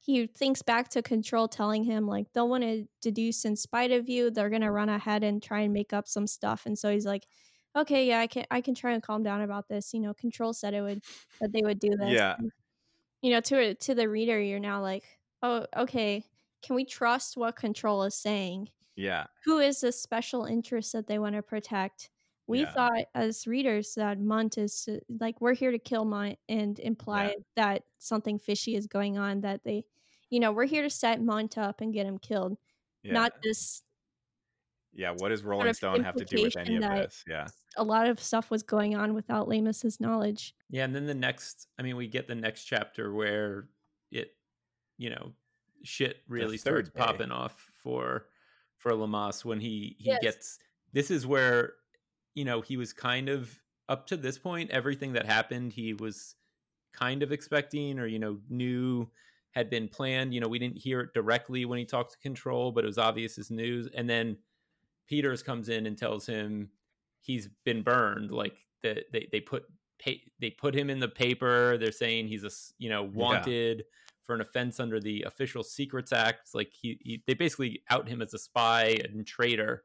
Yeah. Um, and yeah. you know, and he's like, I didn't, for, I didn't sign up for that part. Yeah, that's not part of the deal. like this, this means he can't go back. Like, right. yeah, because they, they were like, you can keep the money that you make, yeah. you can come back after a few weeks, and then you know you can retire. And instead, he's like, I can't go back to England because I'm a you know i'm i'm kim philby now. Yeah and it's not as though he it's just like an article written about it's like his name his like his picture like people would know who he is if he went back. He can't just like sneak in under a fake name and like you know li- live a secluded life like he'd like to. He is now like a major public figure in in Britain and especially during the Cold War when people would take that so seriously right? Like you would not be allowed to like live a normal life anymore.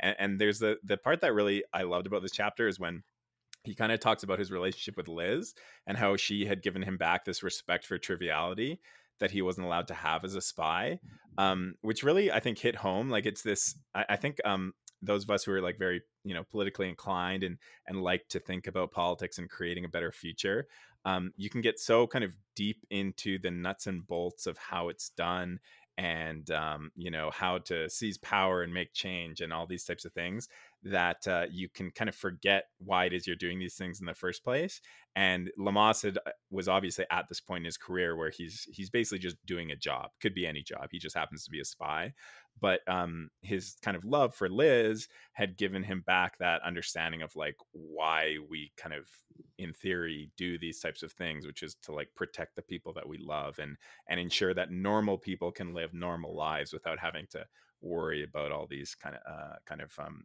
larger uh, scarier things that are happening in the world yeah Definitely. and as he's as he's coming to that realization, he also just like it keeps hitting home for him that he can't go back to that trivial life because, for example, right. when um he left with no luggage and no papers yep. except for what they gave him, and they tell him he he notices earlier in the book that the passport they give him expires in ten days. yeah, yeah.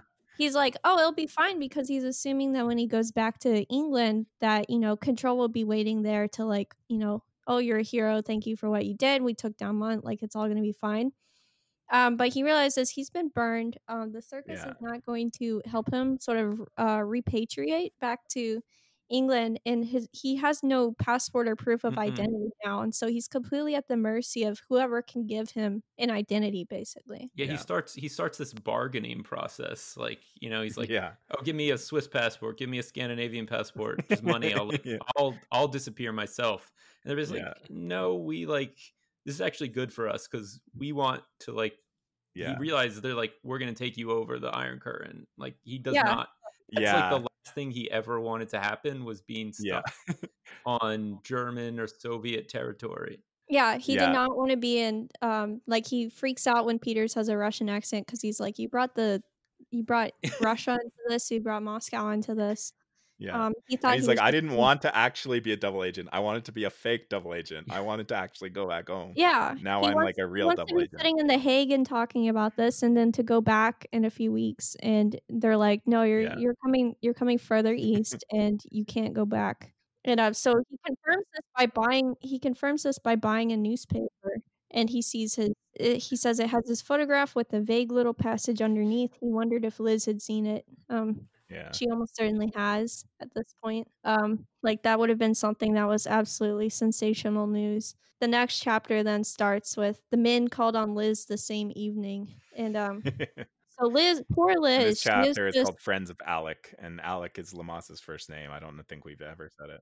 This is also like this is control like this is just control breaking literally every promise he had given yeah. to Leamas of like yeah. Oh, you'll be back in a few weeks. You get to keep the money. He burns him, and then he's like, "Oh, but you won't deal with Liz," and he gets very defensive and not. And it's very obviously leading to this, where yes, we are gonna very directly go speak to Liz. Yeah, yeah. Yeah, and uh, and and the previous chapter ends with for the first time since it all began, Leamas was frightened. Mhm. So, you know, you get this horrible moment, sinking moment where, you know, he's been playing it cool. He's playing a role. He can tell himself that he's he's coming back and he'll be fine. But now he, Yeah. all of these sort of sources of safety have been cut out from underneath him, and he's like, oh shit. And this is where I think kind of his subconscious is like catching up with his conscious. Yeah, like he kind of starting to figure some always knew this was kind of going to happen and but he couldn't let himself think that and then now it's like those two paths kind of connecting and he's like oh i am actually fucked now yeah so friends of alec so um yeah Li- Li- liz uh th- we find out that there's two people who are who are talking to liz and it ends up being uh smiley and did we have, do we ever know who the other guy is Uh, I don't think so. I think it's I don't think so. just um they just it's just a sort of younger guy and she says the plump one did most of the talking and so since yeah it, you know the the description before you find out that it's Smiley at the end of the chapter it says one was short and rather plump he had glasses and wore odd expensive clothes like you Yeah. know that's Smiley because his his wife likes to dress him up in, in expensive clothes and Yeah. um and uh, so they start talking to him, and poor Liz is just completely distraught. She's, you know, she's been hooking up with this older guy who she thought was just like this sort of down on his luck sort of drifter, and yeah now he's on the front page of the newspaper for first he was being a punching the grocer, and now he's a he's a defector. Well, they actually there's a part where um they talk about it at one of her her Communist Party branches, and they're um they're really Im- impressed because uh they think that it Leamas is uh, you know it's a moment of worker protest against Yeah, like yeah. the bourgeois machine, which I thought was very funny. Um Yeah, Mr. Ford was, uh, which is the grocer, uh, was described by someone as the archetypical petite bourgeois, which is such a such a great line to throw in there. Yeah. So it, you know, i- i- she says to, to to one of her comrades, "It's it proved to Hanby once again how incendiary was the fabric of the capitalist system." and they're talking about this like complete stranger socking a cashier, and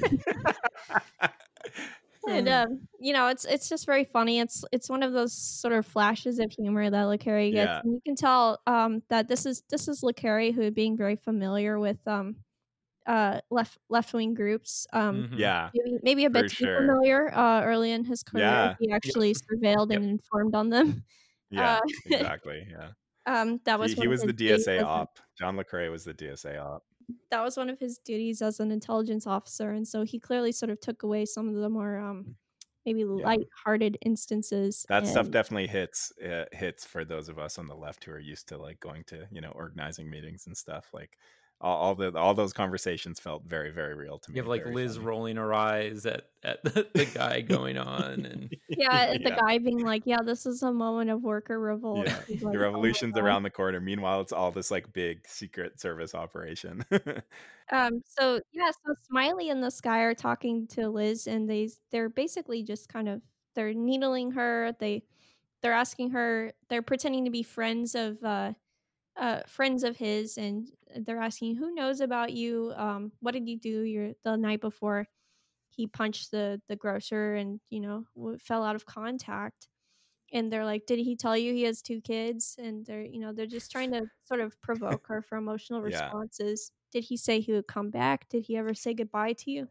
yeah, I was gonna say, is this supposed to be Guillam? I mean, I don't think we ever find might out. I just I'm not sure. yeah, that's what I thought at first. But then it's they do I, it's mention not specific Smiley. enough to tell Yeah, yeah. because the focus is on Smiley because he gives her It his could be. card. I like to And, imagine it is because they're buddies and they just like to hang Yeah. out. She starts crying, and and Smiley is like, he's gone abroad, and um, which is I guess one way of putting it, and um, and you know he gives her a card, and she thinks that they're cops, and uh, but he she gets this fancy engraved business card that says Mr. George Smiley, nine By- Bywater Street, Chelsea, and she's like, this guy isn't a cop. What the hell? yeah, like no cop is gonna live in Chelsea ever. Yeah. right. So yeah, that's that's a signal to um pe- people who are more familiar with with London, I suppose. Right. where It's like, well, you know, what would a cop be doing in this? Yeah, who, she says, who ever heard of a policeman living in Chelsea? yeah. So yeah, that that chapter is kind of great, and it's all it's also written from Liz's perspective too, which is always like uh, uh, has a, a a very good ability at like picking kind of the side characters to have point of view chapters, which always uh, uh works out really well because you kind of get to from the, you kind of see the impact of all these things on like a, a normal person and uh, how fucked up it is. Yeah, and I think this is one of it happens a lot in this book of characters realizing more than they want to admit to themselves. Like Leamas yeah. picks up on all these stuff from control that he doesn't want to, that's like fishy that he doesn't want to admit. And like Liz is realizing here that she had picked up on all this weird stuff from Leamas was doing that she didn't yeah. want to admit. And this kind of also parallels the first chapter where uh, Leamas is like, why did Karl tell tell her all this shit? Like it, it yeah. shouldn't happen. And then you realize, like, oh, he did kind of the exact same thing with Liz. Yeah. Yeah. Which kind of just goes to this whole thing about like, you know, you we think in the popular imagination of spies as these kind of like perfect uh, robotic beings that like always act in the best interests of the mission and all these things and you just realize that like that that's really not true um, even down to like as we'll see in different books like george smiley who's kind of set up as like the ultimate um, spy in this world he has personal failings uh, that cause him to like make mistakes in, in his job as well. Um, so then we get to chapter 12 which is the last one we're going to go over today uh, which is called east. And uh, it starts off with um he, he's basically like being taken um now uh to berlin. And uh he, he's learning out a few things which um which Emma can can get into in a second here but the, there's a part where he tells a story uh where he's he's rushing this is back when he was operating Karl in, in Berlin and he's rushing to meet Karl. Uh, you know, they have to set up these meetings at times that make sense because Karl needs to like kind of live his normal life and not be suspicious. And he like get, rents this car from an airport and he's rushing to meet him. And he's rushing through traffic and he basically almost causes this car accident where he looks behind him and there is like this dad, frightened dad with like his kids in the back of the car.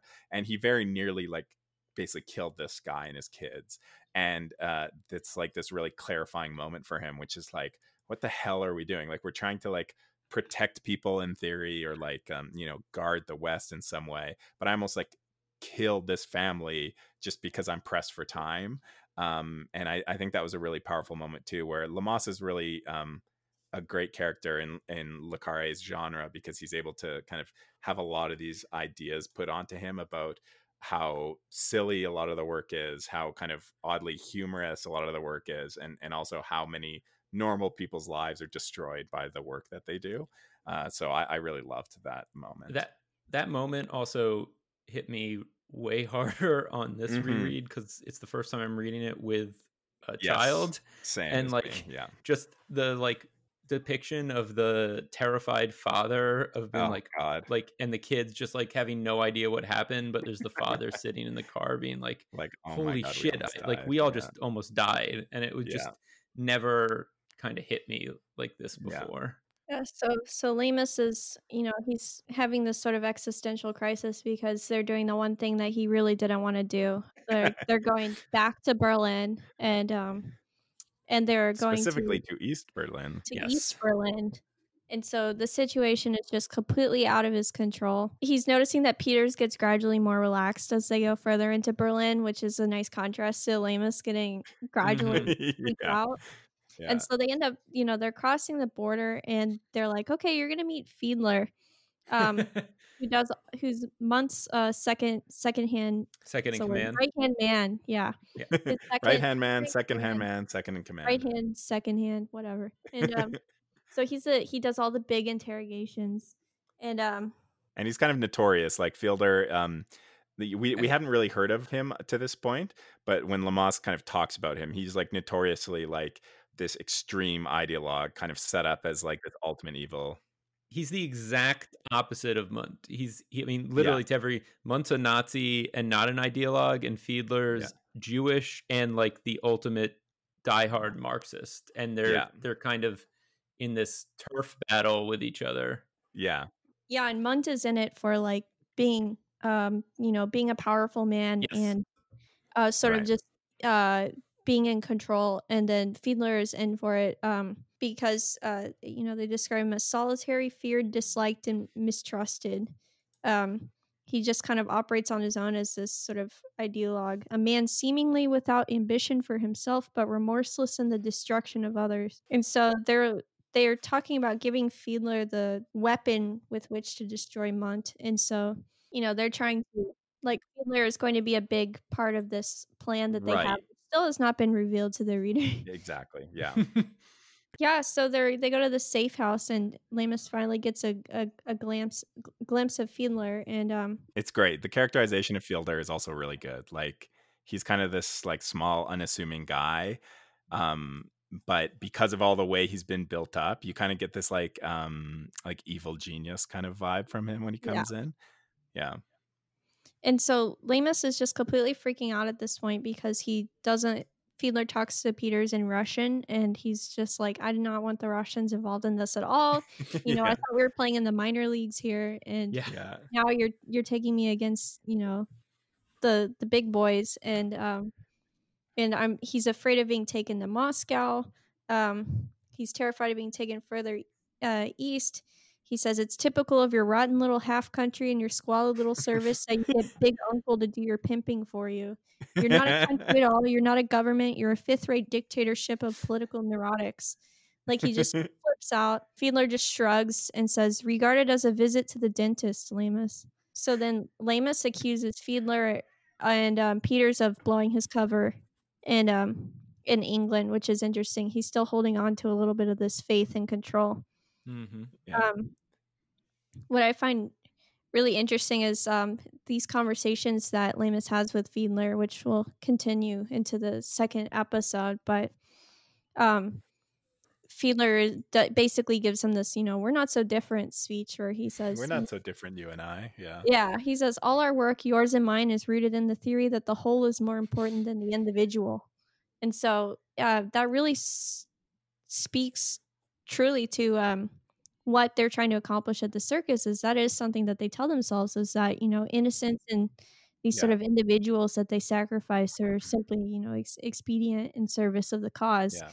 And then uh, Fiedler is basically saying, you know, he says the the uh, the exploitation of individuals can only be justified by the collective need, can't it?